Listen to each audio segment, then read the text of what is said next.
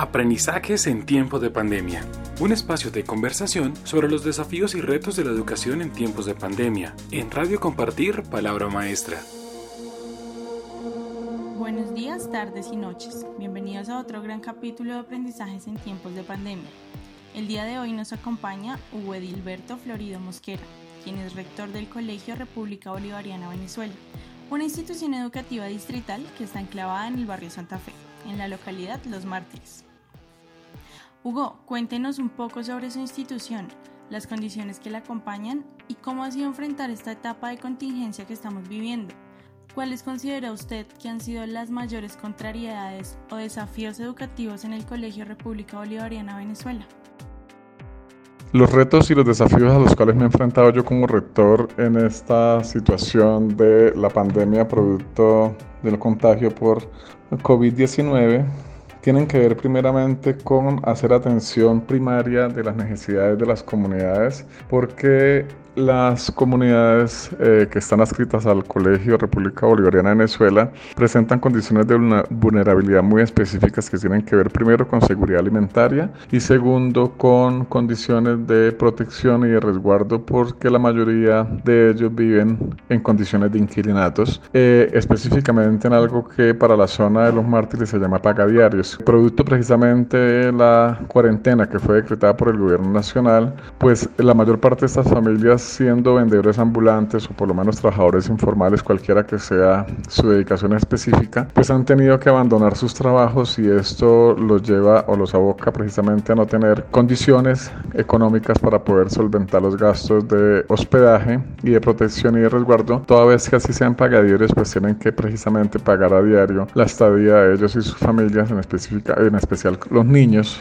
y los menores de edad que tienen a su cargo. Y asimismo, pues no tienen acceso a recursos alimenticios o de nutrición, con lo cual el colegio, pues la primera respuesta que ha tenido que enfrentar es a través de la Secretaría de Educación, la Secretaría de Integración Social y con colaboración de algunas organizaciones no gubernamentales, estar pendientes de garantizar estos derechos fundamentales de los niños, las niñas y los jóvenes que tenemos a nuestro cargo y que son parte de las familias que son de la comunidad del Colegio República de Venezuela. Con eso, pues se junta una segunda situación y tiene que ver con el poco y yo diría que limitado acceso de las familias y los niños y los jóvenes a los sistemas de la información y la comunicación que les permitan desarrollar los procesos de aprendizaje en casa. Es impactante ver las situaciones por las que pasan algunas personas y nosotros como sociedad, a veces sin saberlo, ignoramos. Como por ejemplo lo último que usted mencionó, con respecto al condicionado acceso de los niños a estos sistemas de información y comunicación, que teniendo en cuenta nuestra nueva realidad, juegan un papel enorme en la educación. Ese ejemplo me impulsa a preguntarle cómo ha evidenciado usted esas situaciones y cuáles han sido esas prácticas que han tenido que gestionar para que los estudiantes no suspendan su proceso educativo. Esto lo hemos observado porque hemos tenido comunicación telefónica uno a uno, casi que uno a uno con las familias a través de grupos de difusión de WhatsApp y encontramos que las limitaciones más fuertes de su aprendizaje, aparte de las situaciones que están viviendo a través de la vulneración de derechos, pues tiene que ver con que no tienen acceso a sistemas de información que les permitan desarrollar esas tareas o más que tareas, esas actividades y acciones de aprendizaje que nosotros como el colegio eh, propusimos para que ellos lo desarrollaran a través de un mecanismo de internet. Y por otra parte dispusimos de otro elemento que era unas guías eh, específicas, eh, físicas, que quedaron en la portería del colegio para que los estudiantes y sus familias pudieran, sobre todo las familias, porque los niños se supone que no deberían salir, un representante de la familia fuera a una fotocopiadora cercana y tomara una fotocopia, pero tampoco ha sido posible ya que pues, las condiciones económicas no las han permitido. Esto nos ha llevado a un desafío muy grande, que es intentar al máximo hacer seguimiento pues, de tres aspectos básicos. El primero, definitivamente, cuáles son las condiciones específicas de las familias. También hacer entrevistas para que las familias nos reporten si algunos de los niños o integrantes de la familia están con síntomas eh, o han sido sujetos de detección de algún tipo de, de infección por el COVID-19, porque eso nos tocaría de alguna manera subirlo a la alerta distrital del sistema de alertas distritales que hay. Y por otra parte, también ver cuáles son aquellas condiciones de dietas sensoriales, conducta, manejo del comportamiento, manejo de la emocionalidad de nuestros niños, porque quiero precisar que nuestro colegio, pues aparte de esta población vulnerable que les acabo de enunciar, pues tiene presencia de niños con trayectorias diversas del desarrollo, condición de discapacidad, específicamente referidas a condición de autismo, déficit cognitivo, parálisis cerebral y síndrome de Down. Este tipo de situaciones pues hace que en la mayor parte de nuestra población diferente a la que ya tiene condiciones adversas a nivel socioeconómico pues tenga limitaciones en su umbral de tolerancia frente al encierro, en su umbral de tolerancia frente a actividades que marcan digamos mucho tiempo de concentración de atención y esto nos ha puesto en el desafío pues de estar pendientes, docentes de apoyo, docentes de aula, directivos docentes, para que las familias nos cuenten de qué manera podemos colaborar para que las estrategias de dietas sensoriales, de activación de dispositivos básicos de aprendizaje, de alguna manera impacten positivamente la estancia de nuestros estudiantes en casa. Hugo, es muy gratificante ver que hay educadores como usted que se entregan de esa forma a sus estudiantes, incluso más allá de un contexto escolar. Seguro que eso ha cambiado la vida de muchos. Siguiendo por esa línea, ¿qué factores cree usted que son los más importantes en cuanto al aprendizaje por parte de los niños?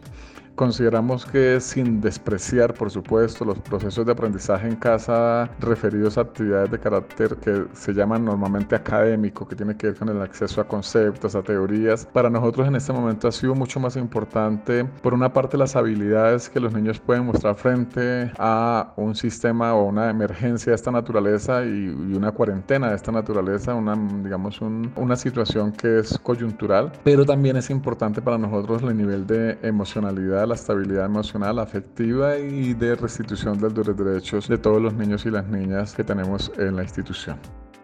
Comprendo, y es que eso influye también según el contexto y la perspectiva de cada individuo, lo que me lleva a preguntarle específicamente por los desafíos que los educadores y usted como rector han tenido que asumir ante situaciones no solo sanitarias como las actuales, sino como en el caso de su institución, circunstancias sociales, circunstancias económicas y culturales.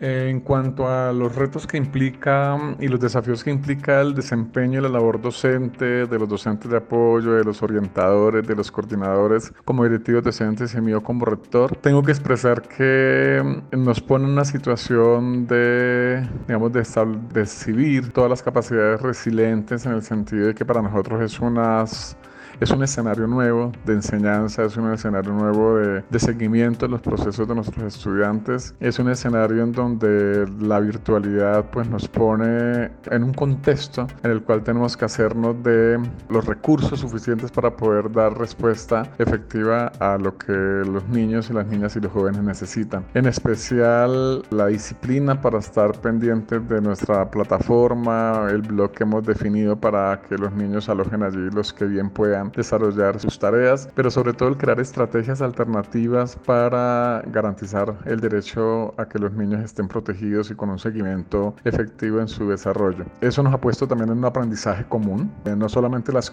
la comunidad de estudiantes y padres de familia están teniendo aprendizajes propios de acuerdo a sus,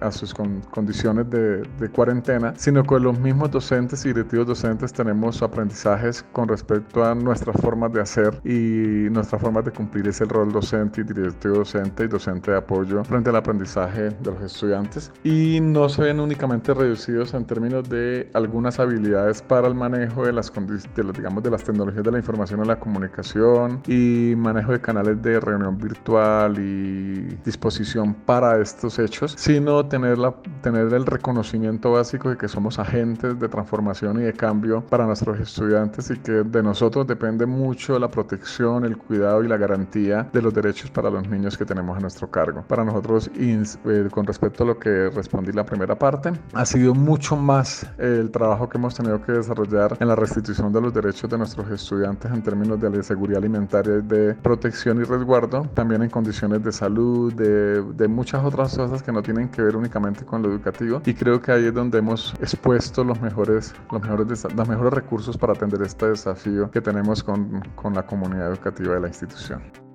Ya que habla de desarrollo y mejores más allá del entorno educativo, ¿quisiera usted dejarle algún mensaje a todas las personas que escuchen esta entrevista sobre, digamos, su aprendizaje en estos tiempos de pandemia?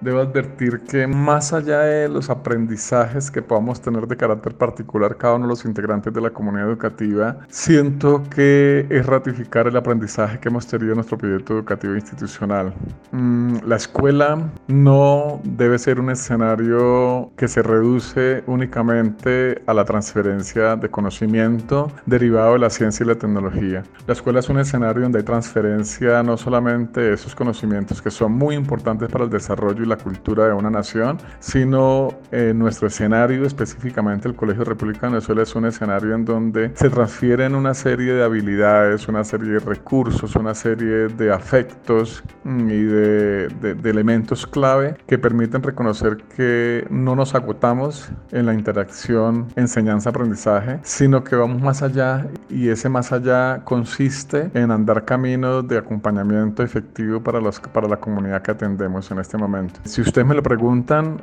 creo que existen muchas comunidades con procesos de favorabilidad frente a, a este tipo de emergencias que está pasando el país, pero en Bogotá quizá nosotros somos los, la comunidad que mayor desfavorabilidad tiene frente a los recursos que se pueden tener para responder a un tipo de emergencia de esta naturaleza. Ustedes no se alcanzan a imaginar cuáles son las condiciones en que las familias están, cuáles son las condiciones en que nuestros niños pueden estar soportando un encierro de esta naturaleza sin tener recursos propios para poder desarrollar las actividades de aprendizaje y no solamente aprendizaje sino de ocupación humana. Y eso nos da pues una ratificación de considerar que la escuela debe ser eso, la escuela debe ser el nicho donde se promueven los desarrollos más generalistas de los seres humanos, donde la escuela es el escenario donde se garantiza que el desarrollo de los niños y las niñas sea de carácter integral. Y sobre todo que la escuela, hemos aprendido que la escuela sí es, sí es el lugar por excelencia, yo diría que es el lugar sagrado para que los niños, las niñas y los jóvenes tengan un lugar para soñar, un lugar para participar, un lugar para vivir y un lugar, así suena cliché, para ser felices y para solventar cualquier adversidad que tengan en la vida. Ese ha sido nuestro mayor aprendizaje, reconocernos como ese nicho eh, que le estamos apostando y con todas las limitaciones que también tenemos como educadores y como, como personas garantes del derecho, creo que lo estamos haciendo bien y seguiremos luchando para que nuestros niños, no solamente en este tipo de contingencias, sino en, en todos los tiempos, tengan un lugar en esta sociedad en la cual puedan participar y ser felices.